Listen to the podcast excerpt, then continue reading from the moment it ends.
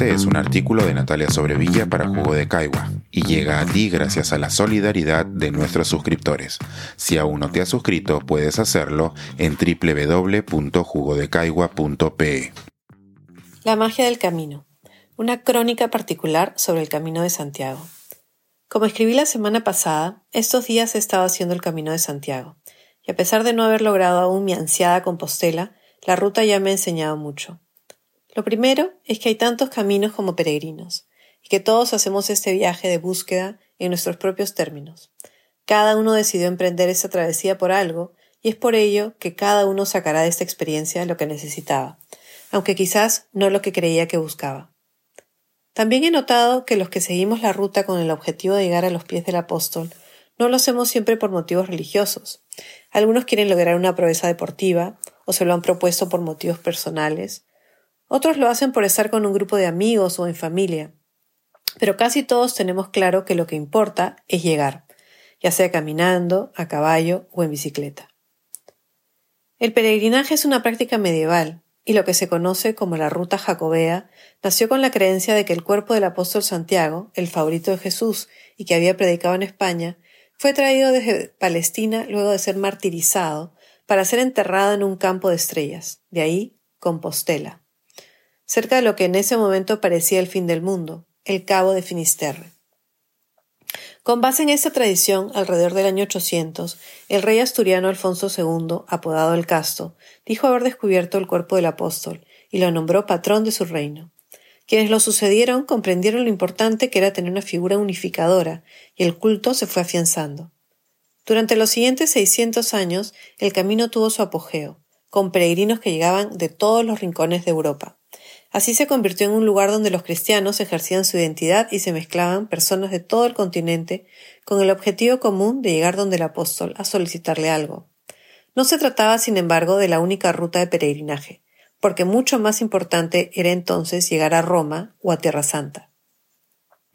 Los motivos para emprender el viaje variaban. Podía tratarse de un acto de fe, una promesa, un pedido, un acto de penitencia o simplemente la curiosidad de descubrir el mundo. También existían peregrinos profesionales que llegaban por encargo a donde se les pidiera. El apogeo de esta costumbre fue alcanzado en la Alta Edad Media, cuando ya estaban establecidas las rutas, marcadas muchas veces con cruces e iglesias, que coincidían con puentes o pasos por las montañas. Con el tiempo se otorgaron también protecciones legales a los peregrinos y se establecieron hospitales y posadas para albergarlos. La Reforma Protestante detuvo este auge y muchas rutas cayeron en desuso, aunque algunas, como la de Santiago, se mantuvieron con fuerza hasta el siglo XIX, cuando se desamortizaron los bienes de la Iglesia y la secularización dio la estocada final.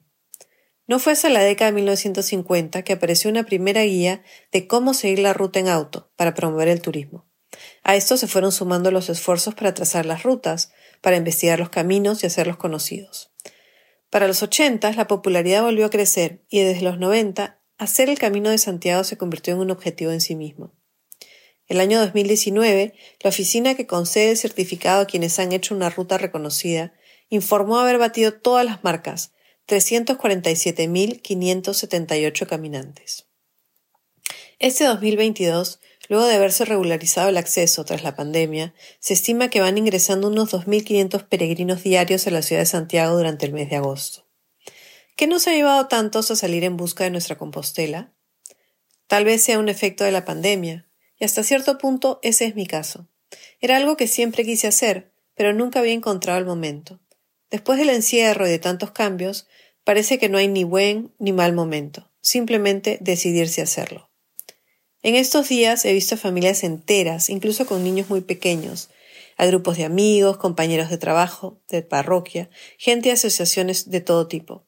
He visto muchísimos bisigrinos, además de gente a caballo, algunos con sus perros, y me enteré que los que unos sevillanos traían una recua de burros que les cargaban las pertenencias. También existen servicios que transportan las mochilas, y se sabe de casos de gente que completa partes en taxi o en auto. Algunos lo hacemos por primera vez, otros la han hecho muchas veces. Algunos han comenzado en Francia, otros en León, haciendo 779 kilómetros en un caso y 315 kilómetros en el otro. Existen rutas alternativas a la conocida como la francesa, que es la más popular.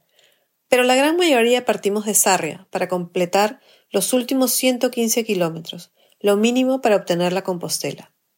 Yo voy a un paso particularmente lento, un promedio de 10 a 15 kilómetros diarios, y eso me permite hacer medias etapas y gozar del camino sin mucha gente, ya que la mayoría sale de los lugares establecidos y camino unos 22 kilómetros.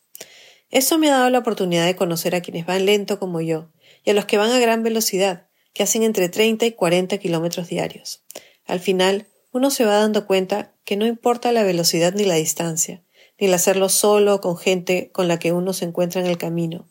Lo que importa es tomar un tiempo de nuestras agitadas vidas y dedicarnos a una meta muy específica. Salir, caminar, descansar y volver a caminar, convirtiéndonos en peregrinos del siglo XXI, buscando respuestas a las mismas preguntas que nos venimos haciendo los humanos desde hace miles de años. Pensar, escribir, editar, grabar, coordinar, publicar y promover este y todos nuestros artículos en este podcast cuesta y nosotros los entregamos sin cobrar. Contribuye en www.jugodecaigua.pe barra suscríbete y de paso espía como suscriptor nuestras reuniones editoriales. Thank you.